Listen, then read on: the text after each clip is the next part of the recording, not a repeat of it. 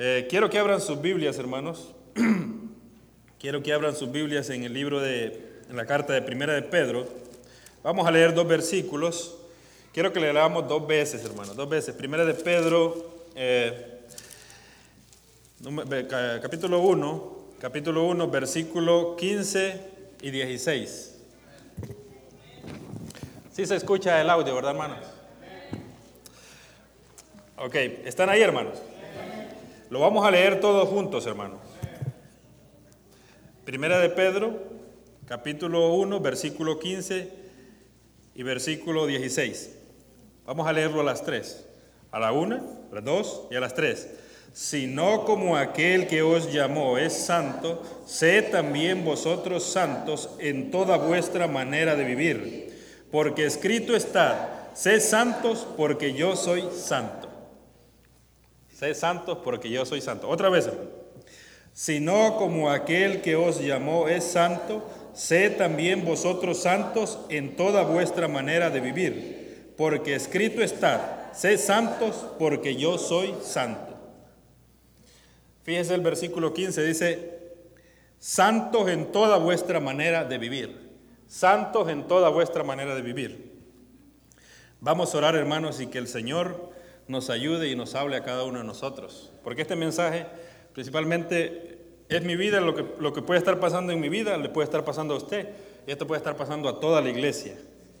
Vamos a orar, hermanos, y que el Señor nos hable. Señor y Padre, te damos gracias, Señor, en esta mañana. Gracias, Dios mío, por la oportunidad que nos das de poder estar aquí reunidos como iglesia. Padre, pedimos, Dios mío, eh, tu visita en esta hora, Señor, que el Espíritu Santo, Dios mío, tome el control. Que Él sea el que tome el control, Dios mío, de tu palabra.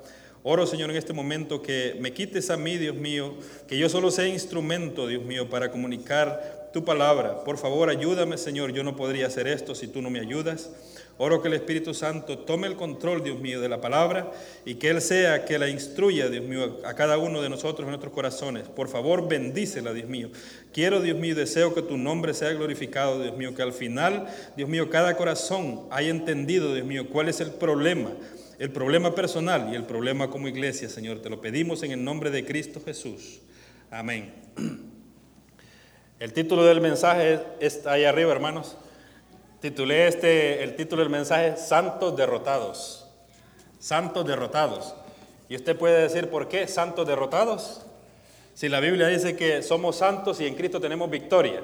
Sí, en Cristo tenemos victoria, pero nosotros estamos viviendo como santos derrotados.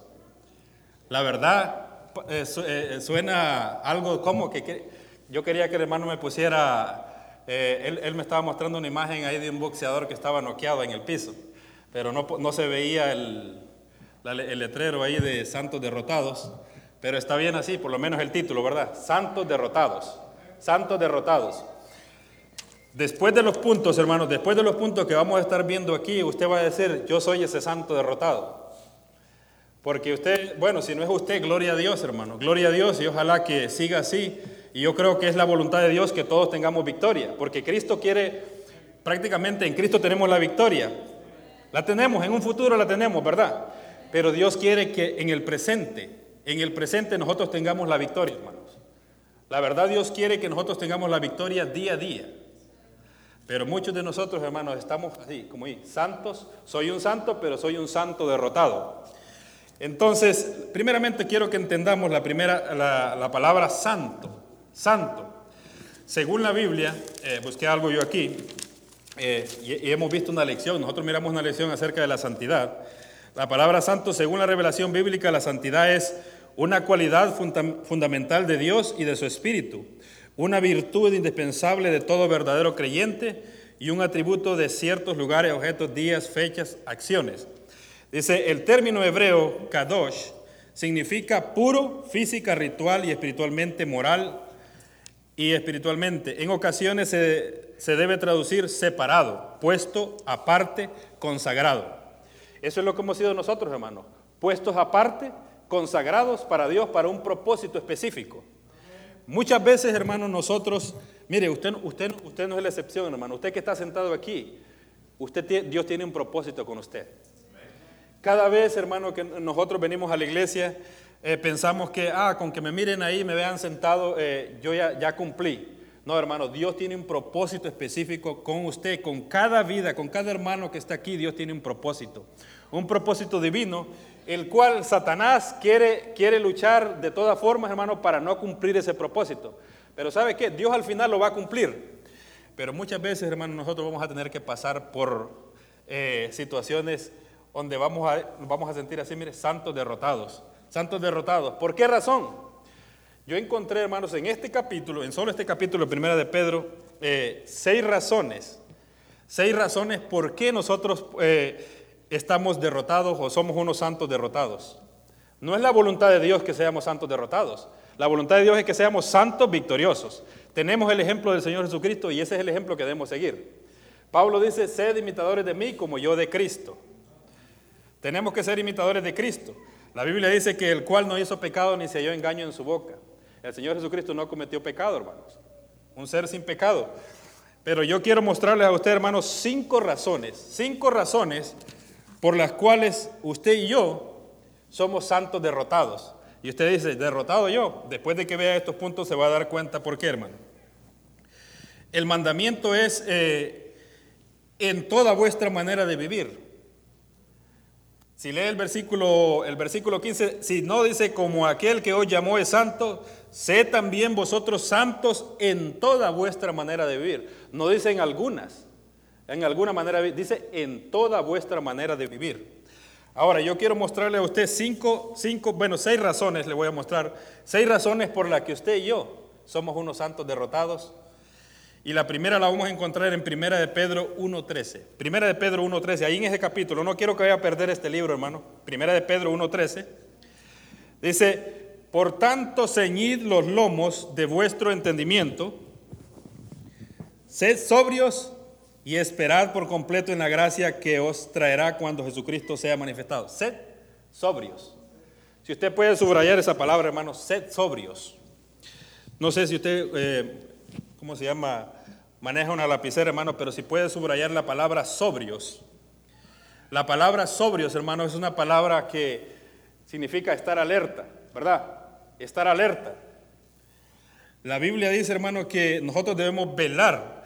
Eh, mire lo que dice ahí en eh, 1 de Pedro 5, eh, perdón, 1 de Pedro 4, 7. 1 de Pedro 4, 7.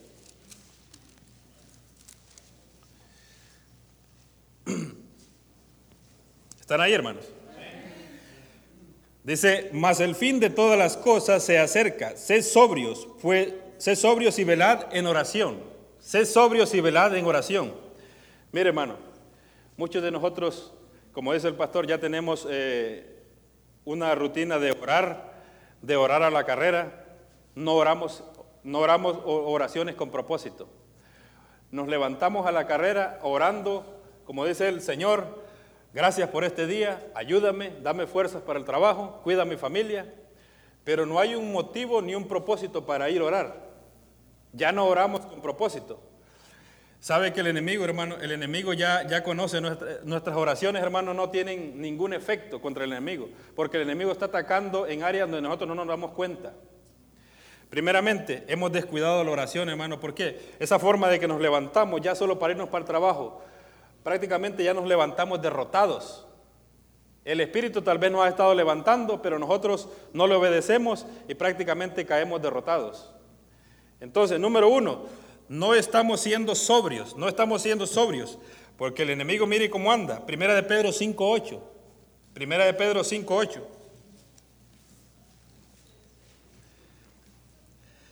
Dice, sé sobrios y velad porque vuestro adversario, el diablo, como león rugiente, anda alrededor buscando a quien devorar. Dice que el diablo anda como, un león rugiente, buscando a quien devorar. El diablo quiere destruir a nuestros hijos, hermano. El diablo quiere destruir nuestros matrimonios. El diablo quiere destruir la iglesia bautista de la fe. Y no nos hemos dado cuenta que lo está logrando. Si usted, mire hermano, si nosotros seguimos así, la iglesia bautista de la fe va a desaparecer. Una es por qué, porque no estamos siendo sobrios, no estamos siendo alerta. Lo que el Señor nos ha mandado, sé sobrios, sé sobrios y velar, velar, velar. Dice que velemos en oración. Y nos ha mandado, hermano, que estemos listos. ¿Y cómo nosotros podemos resistir al Satanás? El Señor nos ha dado una armadura, ¿verdad? Quiero que vayan allá a Efesios, hermanos. Efesios.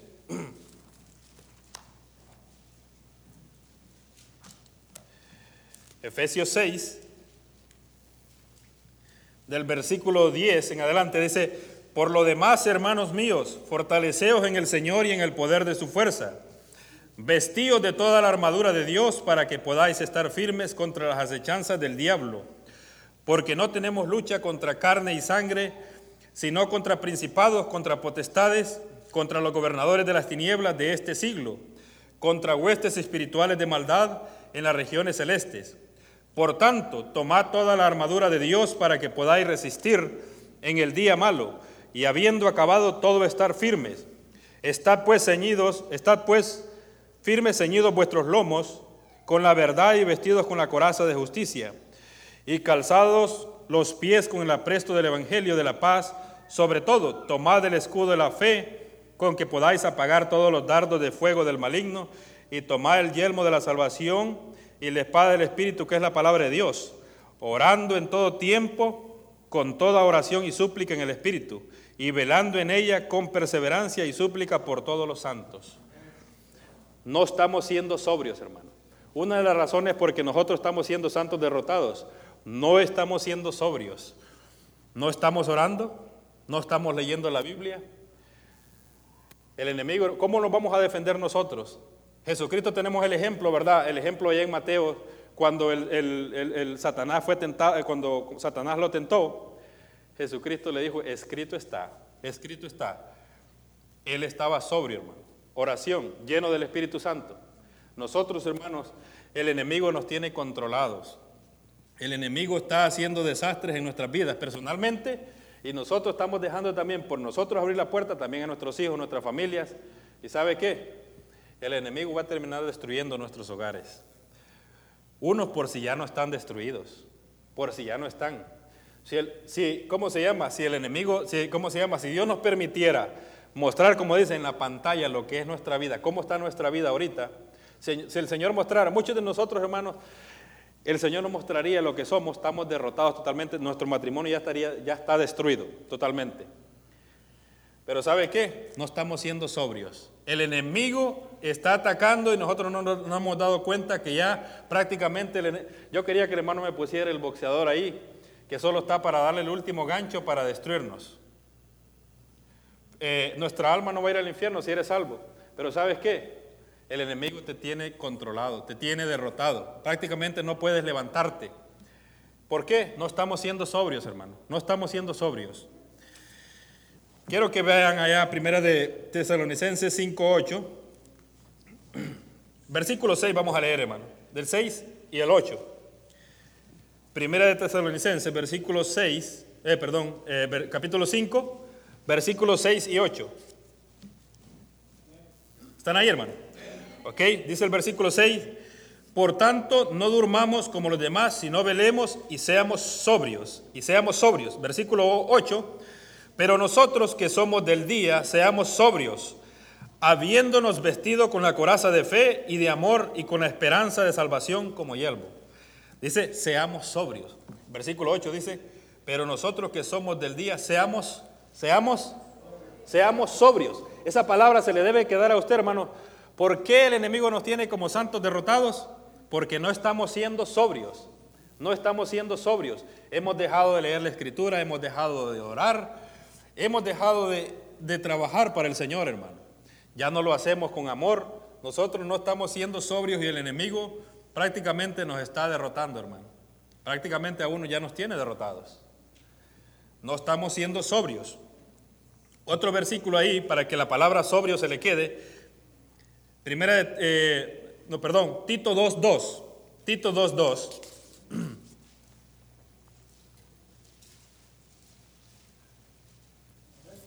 Ahí están. Ok, dice que los ancianos sean sobrios, serios, prudentes, sanos en la fe, en el amor y en la paciencia. Que los ancianos sean sobrios. Mire hermano, cada uno de nosotros, cada uno de nosotros en nuestros hogares somos un anciano. Cada uno de nosotros somos un pastor en, nuestra, en nuestro hogar.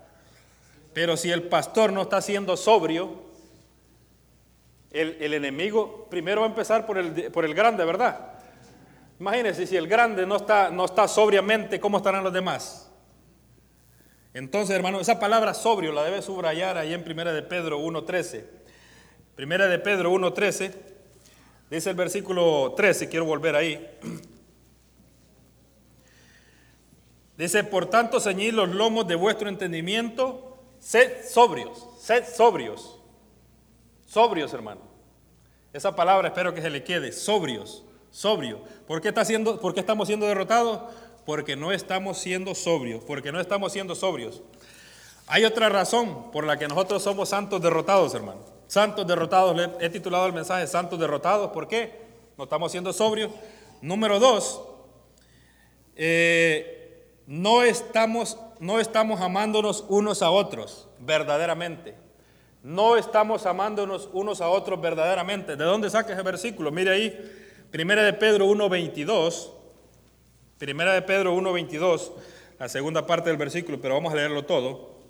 Primera de Pedro 1.22 dice, habiendo purificado vuestras almas por la obediencia a la verdad mediante el Espíritu, para el amor fraternal no fingido. Dice, amaos los unos a los otros, entrañable de corazón puro.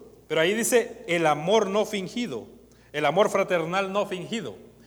Mire hermano, nosotros, solo Dios sabe cómo está amando usted. Muchos de nosotros aquí podemos decir, hola hermano, ¿cómo le va? Pero por dentro, usted, yo no sé, aquí, en la iglesia hay divisiones, hermano. Son notables. Hay divisiones. Eh, eso, eso es estar Dice ahí la segunda verdad es no estamos amando, no estamos amándonos unos a otros verdaderamente. Fingimos que amamos. No estamos amándonos, hermano. Mire, quiero que vamos a leer algunos versículos. Primera de Pedro 3:8, Primera de Pedro 3:8. ¿Están ahí, hermano? Finalmente, sed todos de un mismo sentir, compasivos, amándoos fraternalmente, misericordiosos, amigables.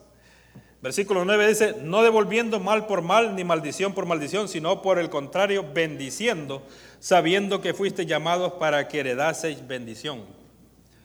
Si el apóstol Pablo tuviera en este tiempo, diría, de cierto se oye que hay entre vosotros en la iglesia bautista de la fe divisiones, contiendas. El apóstol Pablo nos diría eso, como le dijo a la iglesia en Corinto son notables, hermanos, se nota. ¿Sabe que eso, está llevando a, que nosotros seamos santos derrotados? No estamos amándonos unos a otros verdaderamente. Y Dios nos manda, dice que nos amemos unos a otros fraternalmente. Hay versículos, hermanos, que hablan acerca de esto, de que debemos amarnos y sabemos nosotros, ya lo sabemos de memoria, pero no lo estamos llevando a la práctica. No lo estamos llevando a la práctica. Primera de Pedro 4.8. Primera de Pedro 4.8. Quiero darle algunos versículos. Primera de Pedro 4.8 dice, y ante todo tened entre vosotros ferviente amor, porque el amor cubrirá multitud de pecados. Tened entre vosotros ferviente amor, no un amor fingido, dice. Muchos de nosotros podemos fingir que amamos a los hermanos, cuando yo no estoy orando por los demás hermanos o por los hijos de los demás hermanos, yo no estoy mostrándoles amor. Sabe que nosotros deberíamos estar orando unos por otros. Sabe que mi carga debe ser por los hijos suyos, mi carga debe ser por los hijos suyos, su carga debe ser por mis hijos. Usted ve, hermano, tenemos que orar unos por los otros, orar por los hijos de cada hermano. Pero nosotros no estamos mostrando amor. Allá ellos, cada quien que se salve. Hermanos, no tenemos amor unos por los otros. Si todos, todos pusiéramos nuestra parte, hermanos, sabiendo de que eh, tenemos esa lucha, ¿verdad? Nuestros padres, como padres tenemos lucha con nuestros hijos, pero nuestros hijos, hermanos, eh, la oración puede hacer efecto en nuestros hijos, hermanos. Y cómo necesitamos orar unos por otros. Entonces, ¿por qué estamos siendo derrotados? No estamos siendo sobrios, no estamos amándonos unos a otros. Hay un ejemplo allá en Primera de Juan 3.10 Quiero que vayan a leer eh, la primera carta de Juan, primera de Juan 3, 10, vamos a leer hasta el capítulo, eh, perdón, hasta el versículo 14. ¿Están ahí, hermanos? Dice, en esto se manifiestan los hijos de Dios y los hijos del diablo. Todo aquel que no hace justicia y que no ama a su hermano, no es de Dios. Primera de Juan 3:10, versículo 11, porque este es el mensaje que habéis oído del principio, que nos amemos unos a otros. Primera de Juan 3:12 dice, no como Caín, que era del maligno y mató a su hermano. ¿Y por qué causa le mató? Porque sus obras eran malas y las de su hermano justas. El versículo 14, nosotros sabemos que hemos pasado de muerte a vida en que amamos a los hermanos. El que no ama a su hermano, permanece en qué dice?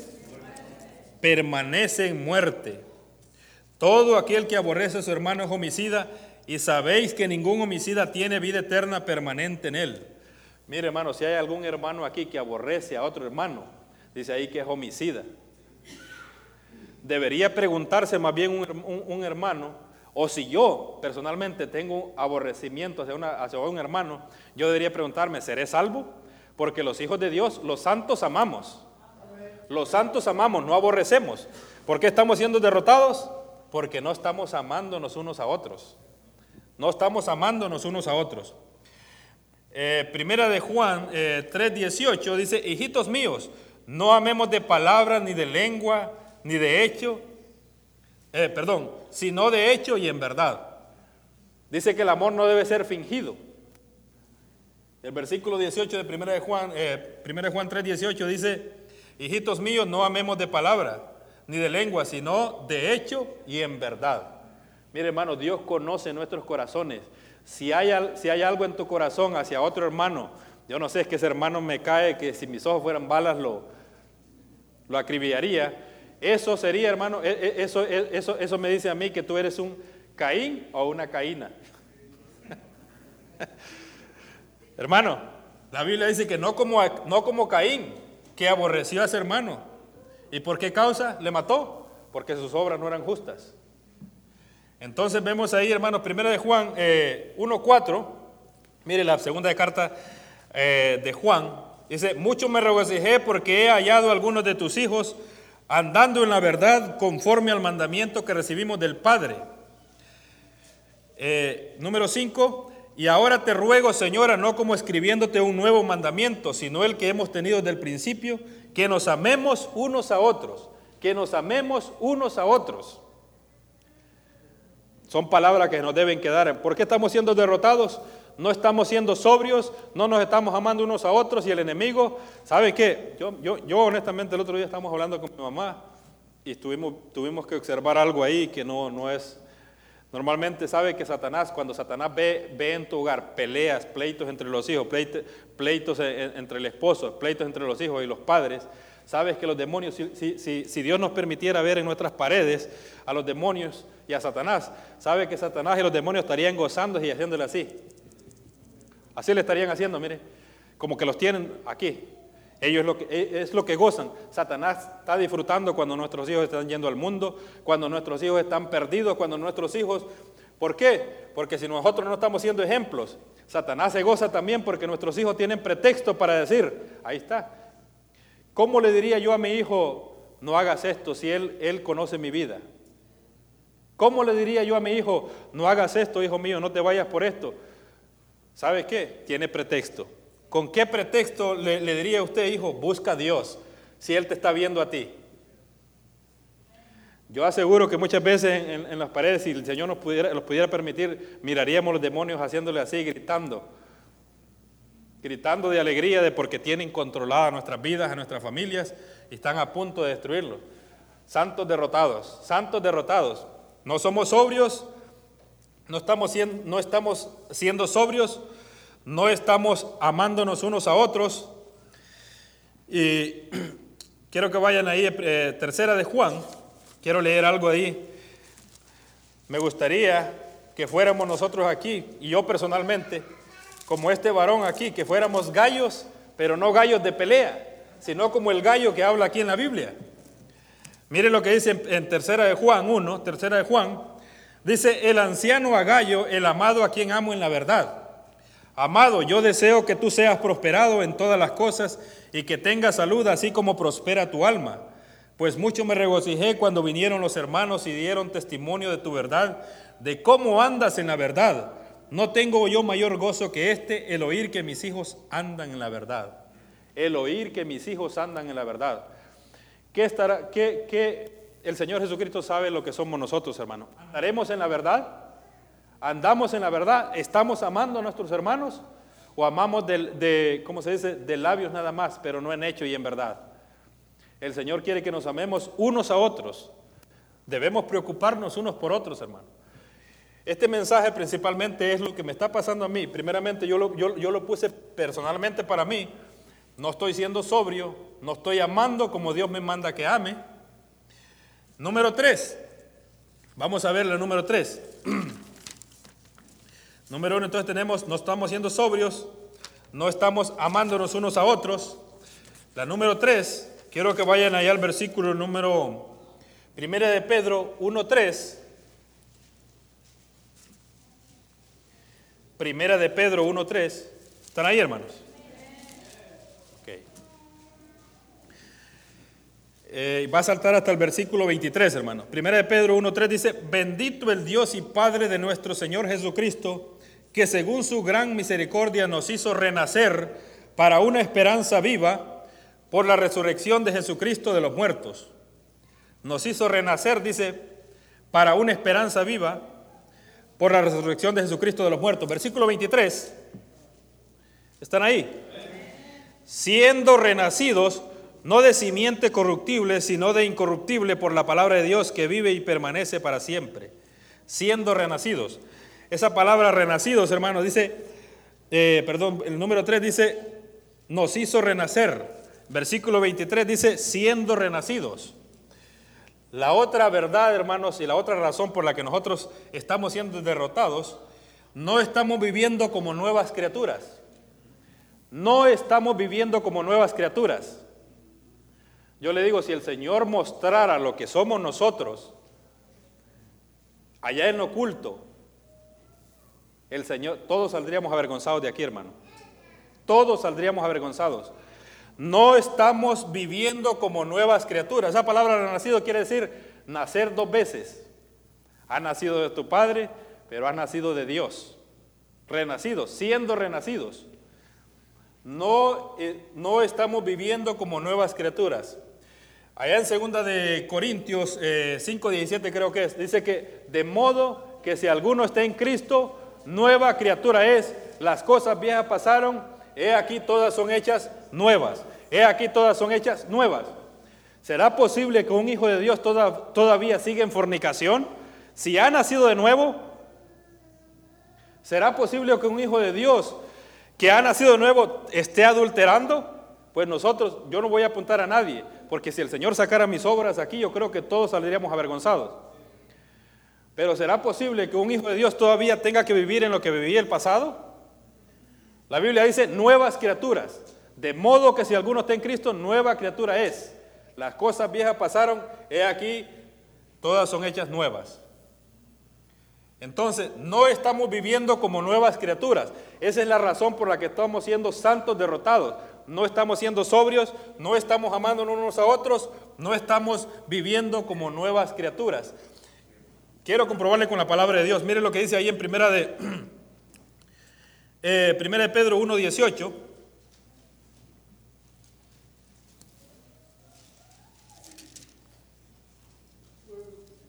¿Están ahí, hermanos? Dice el versículo 18, sabiendo que fuiste rescatados de vuestra vana manera de vivir, la cual recibiste de vuestros padres, no con cosa corruptible como oro o plata, sino con la sangre preciosa de Cristo, como de un cordero sin mancha y sin contaminación, ya destinada desde antes de la fundación del mundo, pero manifestado en los postreros tiempos por amor de vosotros. Dice, sabiendo que fuiste rescatados de vuestra vana manera de vivir, ¿Será posible que nosotros como cristianos, hijos de Dios, ahora nacidos de nuevo, todavía tengamos que estar viviendo en la vida que vivíamos antes, hermanos? Aparentemente aquí podemos estar en la iglesia y podemos, como dicen, con saco. Podemos estar que somos bien espirituales, pero el Señor conoce qué estamos viviendo nosotros. El Señor conoce nuestra vida, hermanos, y ¿sabe qué? Somos santos derrotados. Aparentamos que estamos parados, pero estamos yo quería que me pusiera, le digo el hermano ahí, el boxeador que está en el suelo. Estamos en el piso, no hay, no hay levantamiento. Si se levanta, ¿qué? lo noquea el enemigo, más. Entonces, hermanos, estamos, eh, no estamos viviendo como nuevas criaturas. Efesios 2.1 y el versículo 2.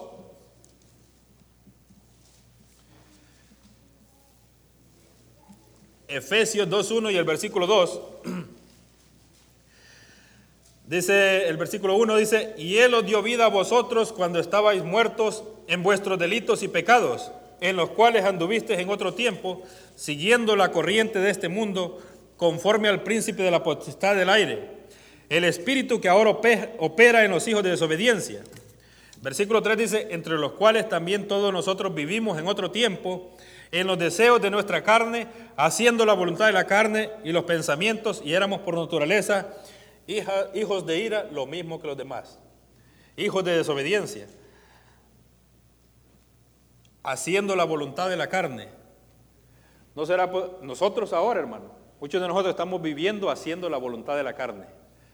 Haciendo lo mismo que hacíamos antes. Haciendo lo mismo que hacíamos antes. ¿Y sabe qué? El enemigo, hermano, está contento con ellos. Los tiene de su lado. Estamos derrotados. ¿Y sabe qué? Nuestros familiares, si saben que estás así, ellos se pueden dar cuenta. Si son tus hijos, se pueden dar cuenta cómo estás. Nuestros familiares alrededor se pueden dar cuenta. No podemos ser ejemplo. ¿Cómo van a venir a Cristo? Mire, hermano, si yo sé que la iglesia, hermano, se puede ver, se puede notar. Yo, yo lo he notado últimamente. Yo creo que el pastor como, como líder lo ha notado más. Pero uno puede ver y yo lo estoy notando en mí en estas cosas, que yo, me di cuenta que estas cosas yo estoy fallando. Estoy dejando de ser sobrio. Estoy, eh, no estoy amando como Dios manda que mande, verdaderamente. No estoy viviendo como una nueva criatura. El Señor conoce cuál, cuál es tu vivir. Entonces, ¿por qué muchos de ustedes andan fríos? Yo entiendo, hermano. A veces el pecado, uno dice, pues si aquel que es espiritual, que según es líder, anda así, ¿cómo no voy a andar yo? La Biblia me dice a mí en Hebreos, dice que puesto los ojos en Jesús, el autor y consumador de la fe, el Señor Jesucristo no me ha hecho nada más que salvarme, hermano. ¿Me entiende? Primeramente, el pecado de un hermano yo sé que afecta, hermano. Pero ¿sabe qué? Yo no debo estar viendo a ese hermano porque ese hermano está cayendo o porque este hermano anda haciendo esto, porque mucha gente está dejando de venir aquí porque sabe las cosas que están pasando en la iglesia. Yo le voy a ser honesto, muchos de los hermanos que están aquí ya conocen los pecados de otros y ellos mismos están enfriándose porque están viendo el caer de estos hermanos y no están viendo a Cristo. Y ese no es motivo, ese no es ningún motivo para que dejes de, estar en este enfriamiento y es un pecado. Es un pecado lo que estamos cometiendo. es, difícil, hermano. Es difícil, yo sé que es difícil.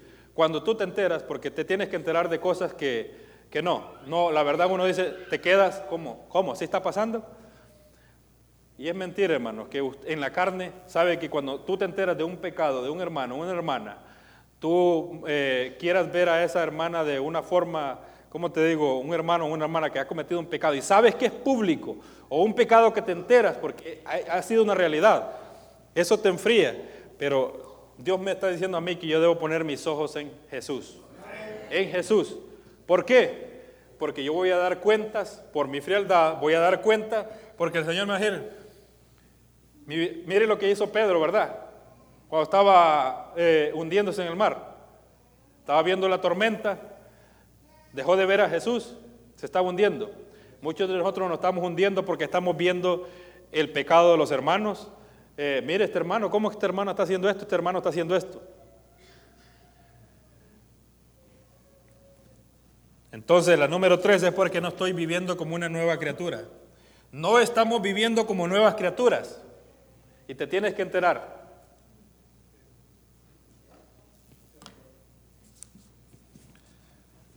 Yo no sé, hermano, la verdad que es, triste, es triste. A veces te tienes que enterar de cosas que uno dice, no, no puede ser, sí. yo sé que hay muchos de aquí, muchos hermanos, hermanas que se han enterado de cosas, de hermanos, de hermanas, y estas cosas los ha llevado a enfriar. Yo he estado viendo este enfriamiento en la iglesia, no sé si usted lo ha notado, hermano. Mire cuánto sabemos. La escuela dominical, antes teníamos 45, 50 personas aquí en la escuela dominical, ahora apenas 10, 15 personas. ¿Qué está pasando? Santos derrotados, santos derrotados. Eso es lo que está pasando. Y en este caso me anoto yo, esos puntos son para mí, hermano. Esos puntos son para mí especialmente. Yo debo poner atención, ¿por qué estoy siendo derrotado? Ahí van tres. Y se lo estoy repitiendo y repitiendo para que se le quede. Oh, él dijo sobrios. Él dijo amor. Él dijo nuevas criaturas. Estamos dejando de ser sobrios, estamos dejando de amarnos unos a otros, estamos viviendo como, no estamos viviendo como nuevas criaturas. ok, un versículo más, hermano. Oh, 1 Corintios 5, 17, ya lo leímos. De modo que si alguno está en Cristo, nueva criatura es. ¿Cómo estás viviendo tu vida? La Biblia, ahí dice el versículo, santos. Sé santos en toda vuestra manera de vivir. Sé santos en toda vuestra manera de vivir. Santos. La número cuatro, hermano. Primera de Pedro 5, 17. Perdón, Primera de Pedro 1, 17, perdón. Primera de Pedro 1, 17. ¿Están ahí, hermano? Dice, y si invocáis por Padre a aquel que sin excepción de persona juzga según la obra de cada uno, conducíos, dice, en temor todo el tiempo de vuestra, conducíos en temor, conducíos en temor. ¿Cómo está su caminar, hermano? ¿Teme a Dios? ¿Cómo está su caminar? Déjeme decirle que muchos de nosotros a veces tenemos más temor a la esposa, le más, más, eh, temor a lo que pueda pensar el pastor, le tenemos más temor a, los, a, lo, a, lo, que pueda pensar nuestro patrón si nos ve viendo el teléfono que estamos trabajando, que a lo que Dios no pueda estar viendo allá en secreto lo que estamos viendo, lo que estamos haciendo. Mire hermano, las redes sociales están destruyendo, están destruyendo los matrimonios. Si usted pudiera darse cuenta cuántos, matrimonios ya están destruidos, aparentemente parece que no, pero ya están destruidos. Si usted se diera cuenta, hermano, yo le doy gracias a Dios, hermano, que yo ese Facebook tengo ocho años que no tengo Facebook. Me he librado de tantos problemas, hermano. Recientemente que empezó el Facebook, apenas logré tener 13 amigos, pero esos 13 amigos querían que los 5 mil de ellos fueran mis amigos. No, hermano. Después, después de, oh, yo lo conozco, ya me quería mandar invitación, invitación, digo yo, no, no, no. El pasado ya quedó atrás, así que, mire hermano, yo no, yo no estoy en contra del Facebook, no estoy en contra del Facebook, si lo usas para bien, pero si el Facebook, lo Instagram, Instagram no sé cuántas redes sociales ya, ya aumenta un montón, yo no tengo ninguna de esas. El único que uso a veces es el YouTube y el WhatsApp. Pero también si no tienes cuidado, si ves que eso te está haciendo caer, mejor deséchalo. Hay que comprar un teléfono como el del hermano, de los que se abren, ¿verdad, hermano? Entonces, hermano, las redes sociales están llevando a la destrucción. Porque nosotros, como dice, le estamos temiendo a, lo que pueda pensar eh, eh, la esposa, el pastor, el patrón, si nos ve con el teléfono, pero no estamos temiendo al que verdaderamente debemos temerle, a aquel que no se le escapa nada, aquel que un día te va a sacar a la luz todas las cosas si no te la saca aquí el día, en, el día en el día del tribunal de Cristo, ahí vas a estar y va a decir, mira todo lo que hiciste tú. ¿Verdad? Hermanos, muchos de nosotros vamos a ser avergonzados. Avergonzados allá, porque la palabra de Dios dice que todo va a salir a la luz, ¿verdad? No sé si es en primera de Timoteo, creo que en el libro de Timoteo donde dice que los pecados de algunos hombres se hacen patentes antes de que ellos vengan a luz y a otros se les descubren después. No puedes esconder nada, hermano por un tiempo lo puedes esconder, hermana, o por pero tarde o temprano el Señor va a sacar a la luz los pecados. No, no podemos esconder de Dios. Si yo estoy cometiendo pecado, tarde o temprano seré avergonzado, hermano. Seré avergonzado. Si persisto en pecar y no me arrepiento, seré avergonzado. Y por, muchos por el pecado van a llegar a perder sus hijos, su familia. Sus hijos van a saber sus problemas, van a saber en lo que estamos metidos y saben que eso va a terminar en una destrucción matrimonial, destrucción de los hijos de la familia y el enemigo va a lograr su hecho, santos derrotados. Santos derrotados. No estamos viviendo como nuevas criaturas. El otro es, no tenemos temor. No estamos caminando con temor a Dios. Según ese versículo dice, eh, y si invocáis por Padre a aquel que sin excepción de persona juzga según la obra de cada uno, conducíos en temor todo el tiempo de vuestra peregrinación. Primera de Pedro 2, 17. Ahí está, mire. Primera de Pedro 2, 17. Están ahí. No me quise ir muy largo los versículos, me quise ponerlo ahí cerca. Primera de Pedro 2, 17. Dice, el versículo 17 dice, honra a todos, amad a los hermanos, temed a quién? ¿Temed al pastor? ¿Temed a la esposa? ¿Temed al patrón? Temed a Dios, dice. Temed a Dios. Muchos de nosotros no tenemos temor. Tenemos miedo que se vaya a eh, enterar la esposa de lo que nosotros andamos haciendo, de lo que va a entrar el pastor, pero no tenemos temor de lo que Dios ya sabe de nosotros. No tenemos temor de lo que Dios ya sabe. Y nuestro pecado nos va a avergonzar, hermano. Nos va a avergonzar tarde o temprano. Vamos a ser avergonzados. Porque la Biblia dice que Dios no puede ser burlado. Dios no puede ser burlado, hermano. Tarde o temprano nuestro pecado va a salir a la luz. Y a veces uno no quisiera porque uno se tiene que enterar de pecados de algunos hermanos, de algunas hermanas, se tiene que enterar. Y uno, yo honestamente, yo me he enterado, personalmente, yo me he enterado de pecados de hermanos, de hermanas. ¿Y sabe qué? Yo a veces diría, yo no quisiera haber sido el que me enterara esto. No quisiera haber sido el que me hubiera enterado de esto. Porque eso me, no sé, en mi carne me hace, pero yo luego le digo al Señor, yo no, yo no voy a, no me toca a mí. Dice que todo el juicio ha dado a quién? Todo el juicio ha dado al Hijo. Jesucristo es el único que me puede juzgar. Así que yo no puedo juzgar a ningún hermano que esté en pecado, porque como dicen, cuatro eh, apuntan para allá, pero uno para acá, ¿verdad? Entonces, calladito mejor, pero bueno, sabemos, hermano, que el pecado nos va a avergonzar, ¿verdad? El pecado nos va a avergonzar, hermano. Tarde o temprano, ¿sabe qué? No piense que su pecado va a quedar oculto y lo va a perjudicar. Lo va a perjudicar. No estamos eh, siendo sobrios, no estamos amando unos a otros, no estamos viviendo como nuevas criaturas, pero no estamos temiendo a Dios también. Por eso somos santos derrotados. No estamos temiendo a Dios. Otro versículo ahí, Primera de Pedro 3.10.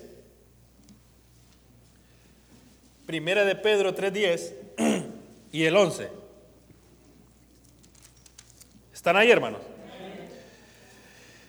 Porque, dice el, el 10, versículo, porque el que quiere amar la vida y ver días buenos, refrene su lengua del mal y sus labios no hablen engaño.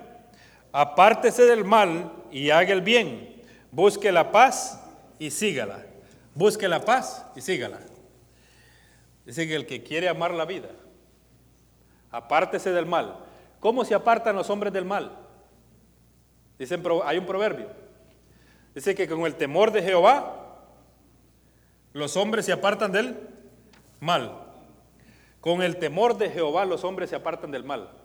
¿Sabe que el temor a Dios es que nos puede evitar a nosotros como hombres a cometer adulterio, como mujeres a, que estén eh, adulterio, a mentir. ¿No, ¿No tienes temor de Dios a lo que Dios pueda hacer por tu pecado? muchos de nosotros no tenemos ese temor, hermano.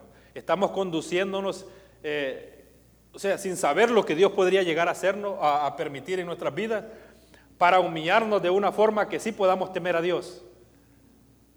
¿Verdad? Entonces, no estamos caminando con temor a Dios. Esa es la, otra, la otra razón porque somos santos derrotados. No estamos caminando con temor a Dios. La número 5, ya casi vamos terminando, hermanos. Espero que. Buena hora.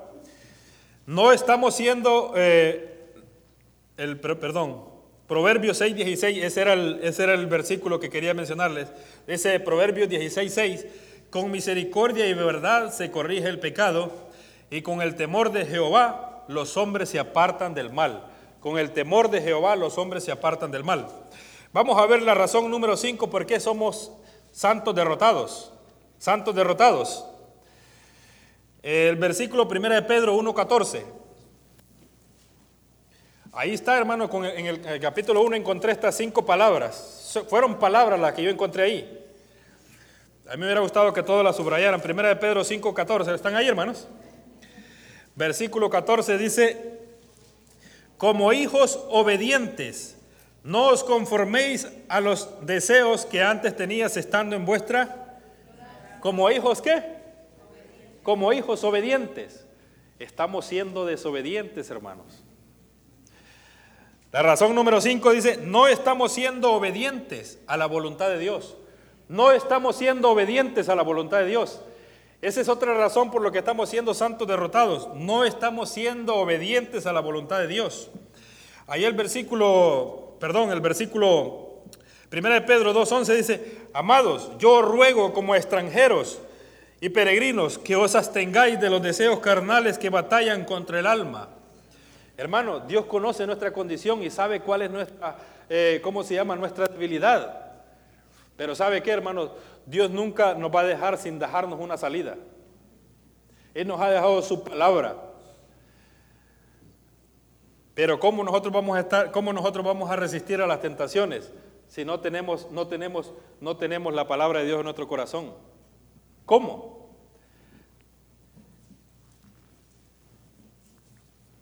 versículo, capítulo, capítulo 1, versículo, perdón, 1 Pedro 2, 12 dice, manteniendo vuestra manera de vivir entre los gentiles,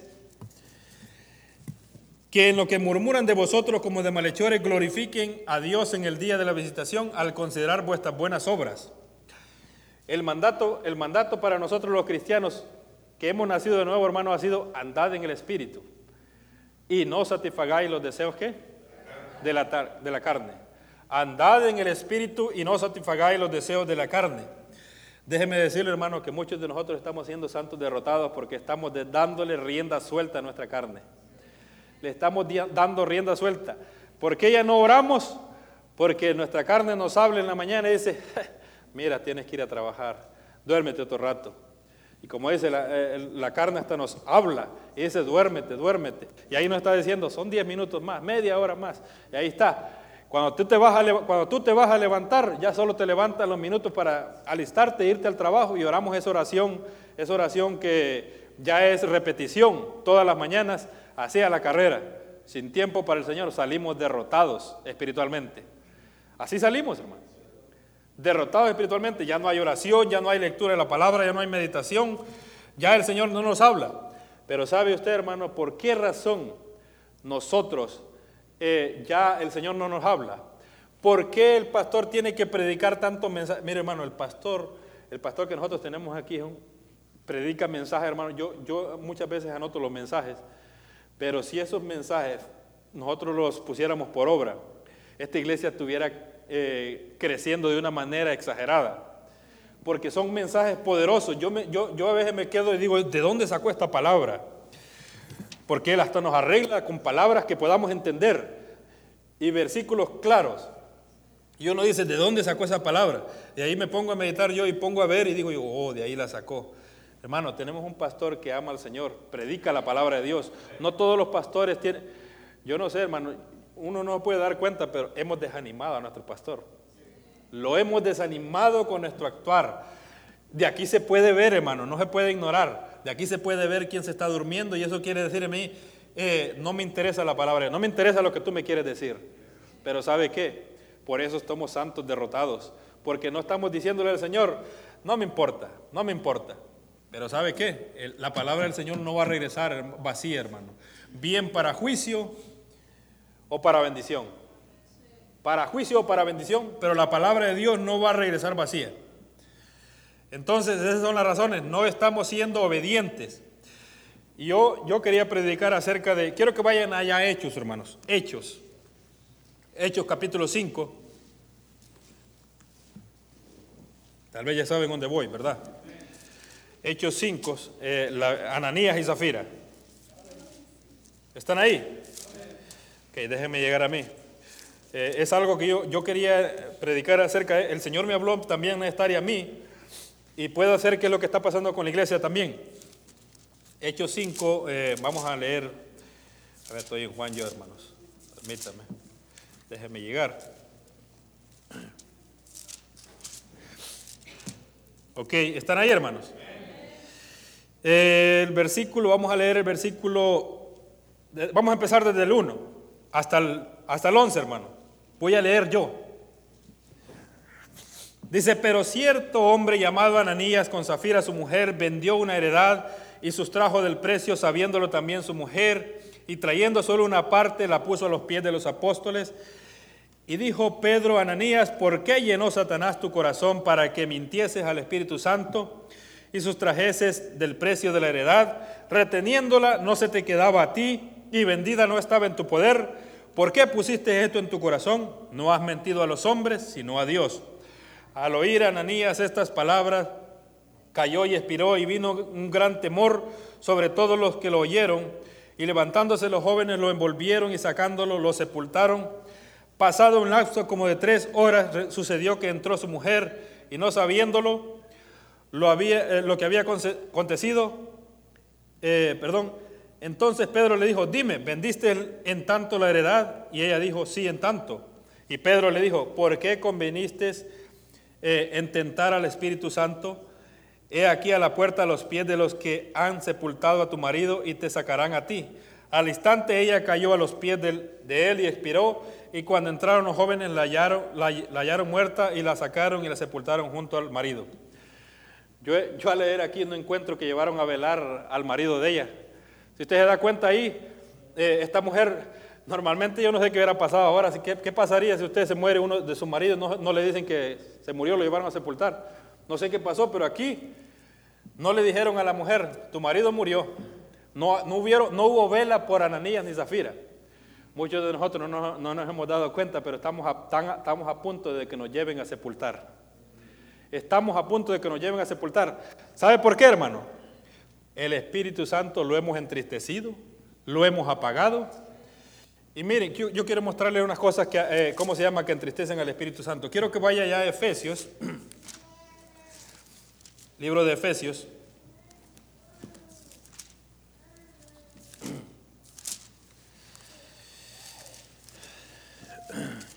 ¿Están ahí, hermanos? Efesios 4:30.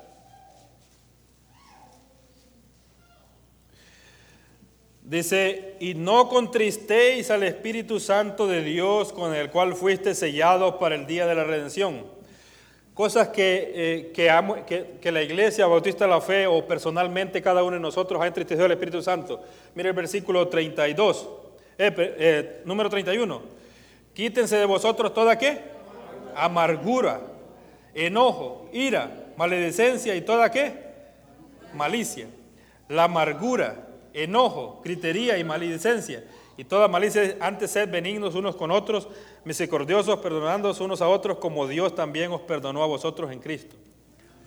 Muchos de nosotros el Espíritu Santo ya no nos habla porque lo hemos apagado, lo hemos entristecido. ¿Y sabe qué? Es la razón por la que la iglesia se ve muerta. Porque ya el Espíritu Santo está apagado, está apagado, está entristecido. Y esto es la razón por que nosotros somos santos derrotados, hermanos. Santos derrotados, ¿por qué? No estamos obedeciendo, hermano. No estamos obedeciendo, no estamos viviendo, eh, perdón, no estamos siendo obedientes a la voluntad de Dios. No estamos siendo obedientes a la voluntad de Dios. Por último, hermano, Romanos, Romanos 12, 6, perdón, 6, 12, perdón. Romanos 6, 12. Al 14 voy a leer, hermano, Romanos 6, 12.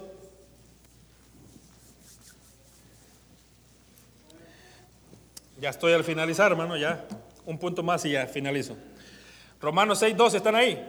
Dice, no reine pues el pecado en vuestro cuerpo mortal, de modo que lo obedezcáis en sus concupiscencias, ni tampoco presentéis vuestros miembros al pecado como instrumentos de iniquidad, sino presentaos vosotros mismos a Dios como vivos de entre los muertos, y vuestros miembros a Dios como instrumentos de justicia. Romanos 6:14, porque el pecado no se enseñoreará de vosotros, pues no estáis bajo la ley, sino bajo la gracia. Romanos 8:6 es un mandamiento, hermano. Dice, perdón, Romanos 8:6 dice, porque el ocuparse de la carne es muerte, pero el ocuparse del espíritu es vida y paz. Romanos 8:8. Y los que viven según la carne no pueden agradar a Dios. Los que viven según la carne no pueden agradar a Dios. Muchos de nosotros, hermanos, estamos derrotados totalmente. Sabemos que tenemos tres enemigos, ¿verdad? Los conocemos, pero no, tenemos, no ponemos ninguna atención para lo que tenemos que hacer. Tenemos tres enemigos que es el mundo, la carne y el diablo. el mundo, la carne y el diablo y nos tienen derrotados. Muchos de nosotros la carne nos tiene de su lado, nos, nos maneja como ella quiere. En la Biblia hay un mandamiento que dice, digo pues, Gálatas 5 dice, digo pues, andad en el Espíritu y no satisfagáis los deseos de la carne. Muchos de nosotros estamos satisfaciendo los deseos de nuestra carne y nos están llevando a ser santos derrotados. Santos derrotados. Entonces, ¿cuál va a ser el resultado de, el resultado de, ¿cómo se llama? De no ser sobrios, el resultado de de no estar amándonos unos a otros, el resultado de no estar viviendo como nuevas criaturas, el resultado de no estar temiendo a Dios y el resultado de no estar obedeciendo a Dios. ¿Sabe qué resultado nos va, nos va a dar? No estamos viviendo en santidad. No estamos viviendo en santidad. Eso nos va a llevar a que no estamos viviendo en santidad, hermanos. Y la Biblia nos dice ese versículo, sé santos porque yo soy santo. Y dice que vivamos santos en toda vuestra manera de vivir. Entonces, ¿por qué no estoy, soy como un santo derrotado? No estoy poniendo en práctica esas palabras. Todas esas, palabras están en el capítulo 1, hermano. Sobrios, como dice renacidos, o sea, perdón, amor unos a otros. La otra está nacidos de nuevo, o sea, renacidos, o sea, nacer de nuevo. No estamos viviendo como nuevas criaturas, no tenemos temor a Dios, no estamos siendo obedientes. La última, estamos, no estamos viviendo en santidad, hermanos. Primera de Pedro 1.2. Primera de Pedro 1.2. ¿Están ahí, hermano? Ok, vamos a leer ese versículo. Dice, elegido según la presencia de Dios, Padre, en santificación del Espíritu, para obedecer y ser rociados con la sangre de Jesucristo, gracia y paso sean multiplicadas. Elegidos según la presencia. Esa palabra presencia la busqué en el diccionario, es conocimiento. Dios ya tenía conocimiento. Usted es un hijo de Dios elegido, hermano. Usted ha sido puesto aparte. Ha sido separado para Dios. Pero ¿sabe qué, hermano? Nosotros estamos viviendo como hijos del diablo.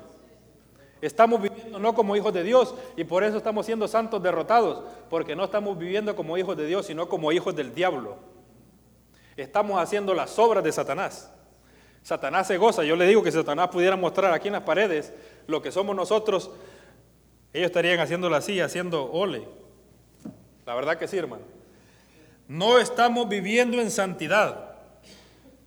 Primera de Corintios 6, 9 y el versículo hasta el versículo 11.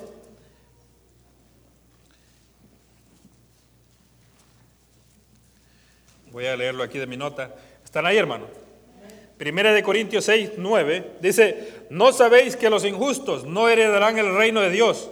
No erréis, ni los fornicarios, ni los idólatras, ni los adúlteros, ni los afeminados, ni los que se echan con varones, ni los ladrones, ni los avaros, ni los borrachos, ni los maldicientes, ni los estafadores heredarán el reino de Dios. Dice, y esto erais algunos mas ya habéis sido lavados, ya habéis sido santificados, ya habéis sido justificados en el nombre del Señor Jesús por el Espíritu de nuestro Dios. Dice, ya habéis sido lavados. Y dice que, y esto era si algunos de vosotros. ¿Por qué muchos de nosotros éramos, dice, y todavía seguimos haciendo esas cosas? ¿Por qué muchos dicen que ni los ladrones, ni los adúlteros, ni los fornicarios? ¿Por qué tiene que estar pasando esto con un hijo de Dios? Porque es un santo derrotado. Un santo derrotado, hermano. Ahora, si nos quedáramos ahí, no hay solución. Dios tiene la solución y Dios quiere, Dios quiere que seamos santos victoriosos y no santos derrotados, hermano. La voluntad de Dios es que seamos santos victoriosos en nuestra vida presente, porque en el futuro ya tenemos la victoria, hermano. Si eres un hijo de Dios, tienes la victoria. Pero aquí en la tierra y en el presente eres un santo derrotado. No es la voluntad de Dios porque Él quiere que seas un santo victorioso. La solución está, hermano, en que confesemos que no estamos, eh, no estamos eh, ¿cómo se llama? Número uno, vimos ahí, ya se me, Tengo los puntos, sí, se los he repetido varias veces. No estamos siendo sobrios, no estamos amando unos, a otros, no estamos viviendo como nuevas criaturas, no estamos temiendo a Dios, no estamos obedeciendo, ¿verdad? Y no estamos, eh, no, eh, no estamos, perdón, la última es, no estamos viviendo una vida santificada. Pero la solución, hermano, es Juan 1.9. Esa es la solución. Dice la Biblia que si confesamos nuestros pecados, Él es fiel y justo para perdonarnos y limpiarnos de toda maldad. Esa es la solución, hermano, para lo que está pasando con la Iglesia Bautista de la Fe, conmigo personalmente, santo derrotado. La solución es ir a Dios y, reconocer que he estado fallando en todas esas áreas. Y yo podría ser un santo, un santo victorioso si empiezo. Voy a traer el cuadro, hermano, que era de escuela dominical, pero quise Sabe que yo les di el acróstico con la palabra santos.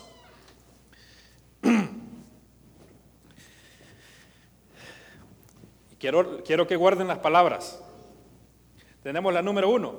Mira, aquí dice santos, ¿verdad? Santos. Palabra santo para abajo. Sobrios, amor fraternal, nuevas criaturas, temor a Dios, obediencia santidad. El resultado de esto será santidad, hermano. ¿Se da cuenta? ¿Por qué entonces nosotros no estamos viviendo como santos victoriosos?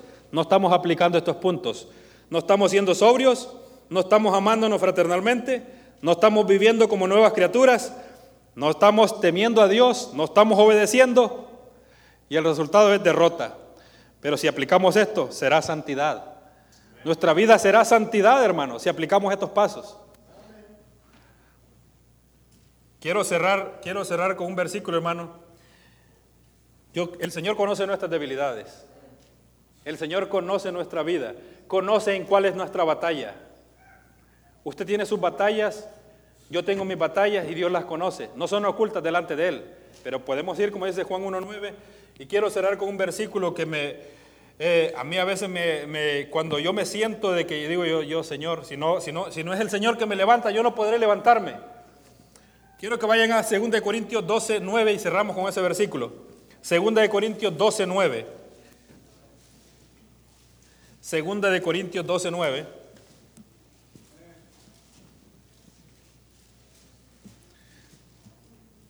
¿Están ahí, hermano? Dice, y me ha dicho, bástate mi gracia, porque mi poder se perfecciona en la debilidad.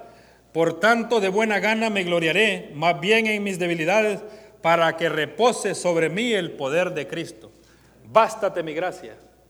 Pidámosle al Señor que nos dé la gracia, hermano, para poder levantarnos, para poder ser unos santos victoriosos.